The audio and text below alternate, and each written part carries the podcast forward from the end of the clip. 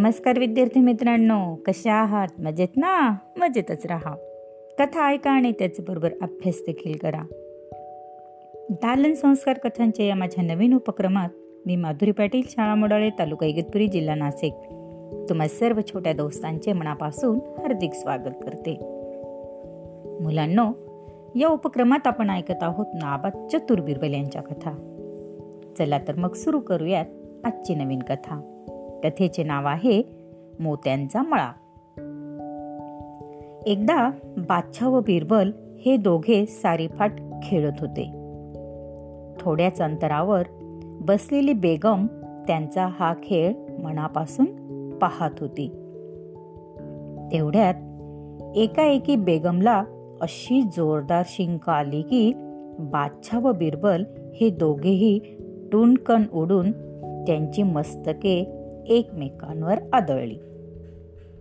या प्रकाराने बेगमची हसता हसता पुरेवाट झाली. पण बादशाची स्वारी मात्र तिच्यावर प्रचंड रागावली. दोन तीन दिवस झाले तरी बादशाह बेगमशी धरलेला आबोला सोडतच नव्हते. बेगमला त्याचे खूप वाईट वाटे. शेवटी बेगमने ही गोष्ट चुपचाप बिरबलाच्या कानावर घातली. तेव्हा बिरबलाने मुद्दामच बादशाला विचारले खवीन तुम्हाला मोत्यांचा मळा पाहायचा आहे का? बिरबलाच्या या प्रश्नावर बादशाह म्हणाला अरे बिरबल मोती तर समुद्रातील शिंपल्यात तयार होत असतात. त्यांचा मळा कधी असतो का?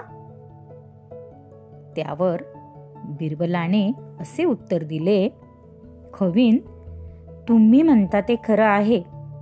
तरीही तसा मोत्यांचा मळा मी माझ्या घरच्या परसदाने तयार केला आहे.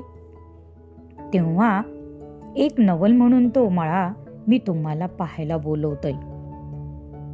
मला फक्त सकाळी उजाडता उजाडता थोडासा वेळ मिळतो. नंतर माझा दिवसाचा कार्यक्रम सुरू होतो.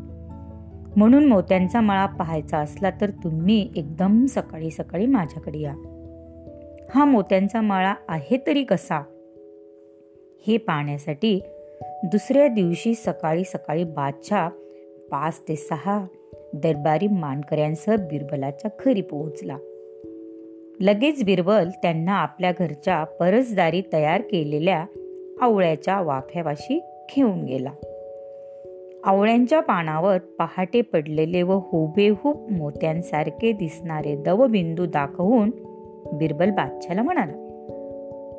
बिरबल असं म्हणाला हवीन हेच ते माझ्या मळ्यात आलेलं मोत्याचं पीक. तुम्हाला हे दवबिंदू वाटत असतील पण ते तसे नसून हे खरोखरच मोती आहेत. फक्त ज्याला आयुष्यात कधी शिंक आलेली नाही त्याने जर हे हाती घेतले तरच यांचे मोती पण टिकून राहते. नाहीतर या मोत्यांचे पाणी पाणी होऊन जाते. बिरबलाच्या या बोलण्यावर बादशाह म्हणाला बिरबल असा एखादा वेड्यासारखा काय बोलतोस? अरे शिंक येणे ढेकर येणे वारा सरणे जांभई येणे. या नैसर्गिक गोष्टीपासून कोणी माणूस कधी मुक्त असतो का?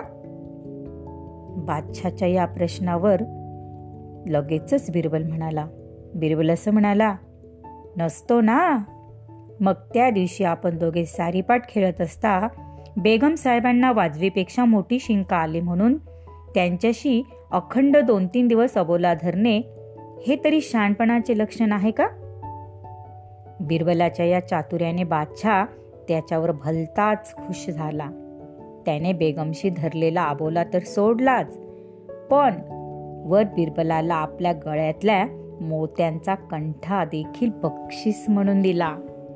होता की नाही बिरबल हुशार आणि चतुर? वाव आवडली ना मुलांना आजची गोष्ट?